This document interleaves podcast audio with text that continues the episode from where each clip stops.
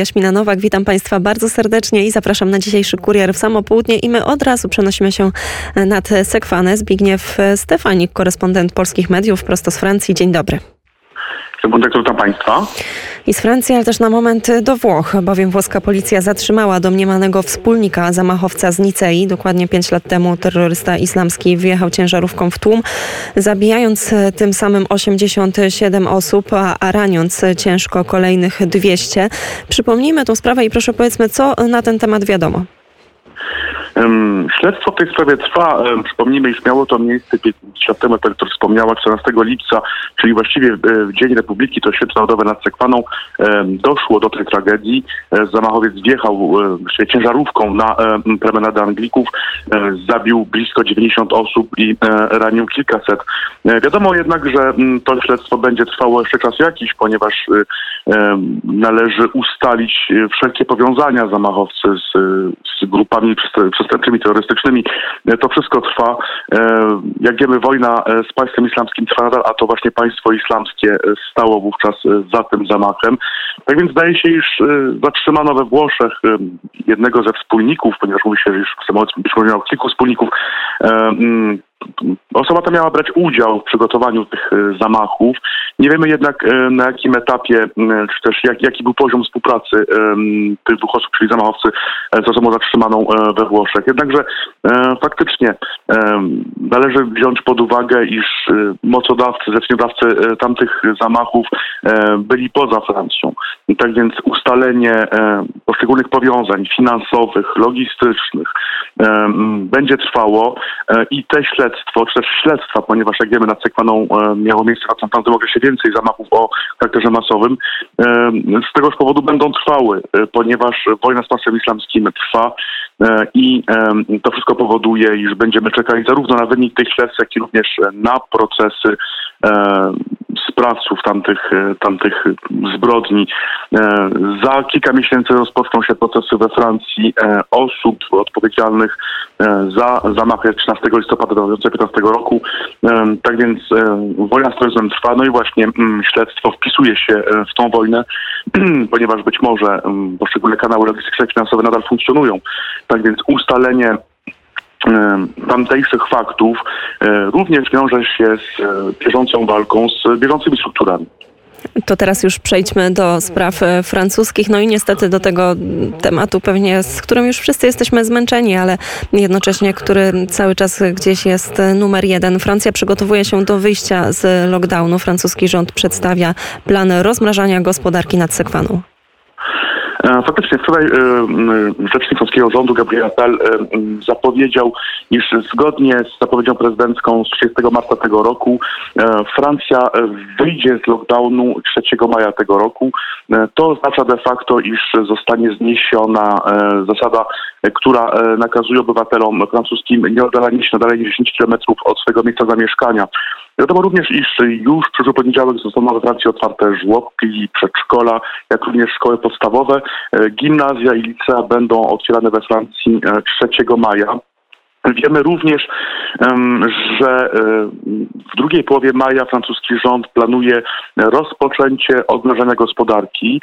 Pierwszym etapem tego odmrażania będzie otwarcie branży gastronomicznej, jednakże przy specjalnym protokole sanitarnym, o czym będzie mówił premier dzisiaj o godzinie 18.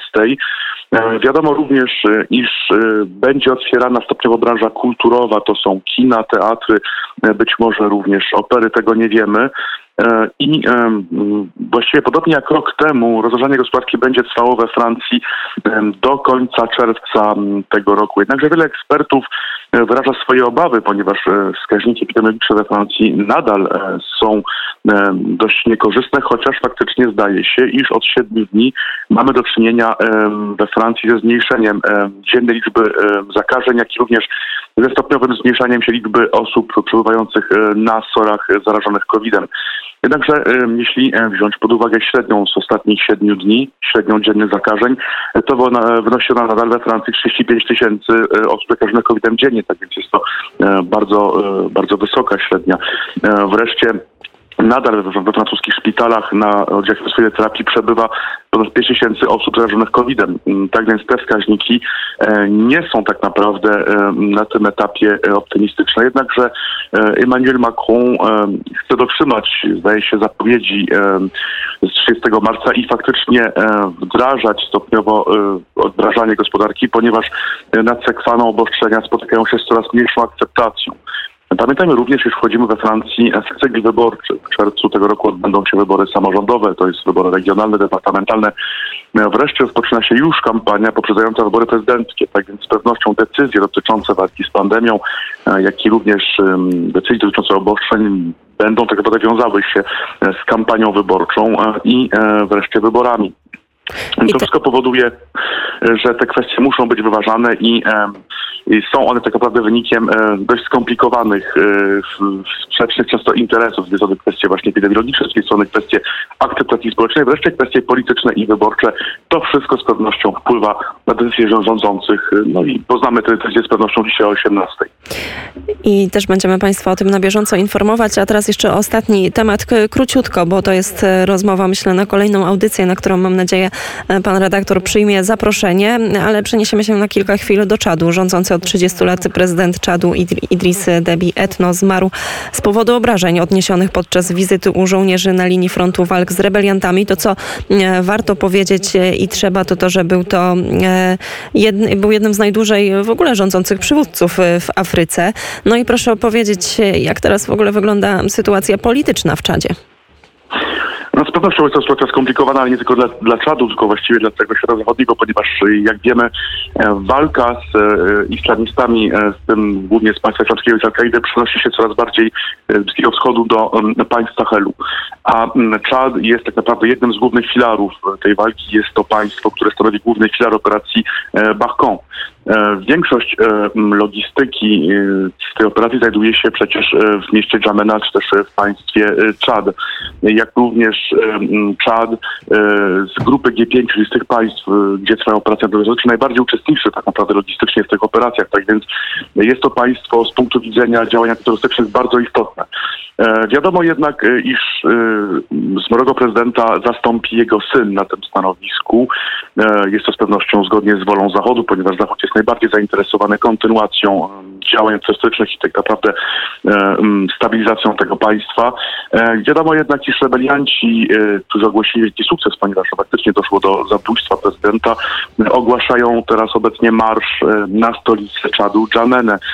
Czy jest to możliwe? Można prognozować, iż zarówno siły rządowe, jak również państwa zachodnie nie dopuszczą do tego, aby Czad e, uległ destabilizacji, ponieważ jak mówiliśmy, e, jest to państwo bardzo istotne z punktu widzenia działań antyterrorystycznych e, na Sahelu.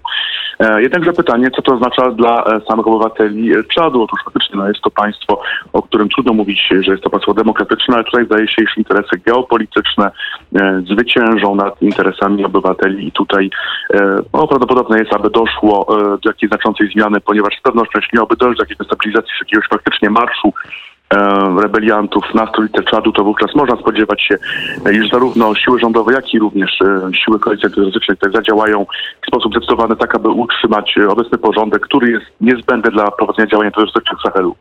Bardzo serdecznie dziękujemy za ten komentarz. Zbigniew Stefanik, dziennikarz, publicysta prosto z Francji dla Radia Wnet. Dziękuję. Dziękuję bardzo.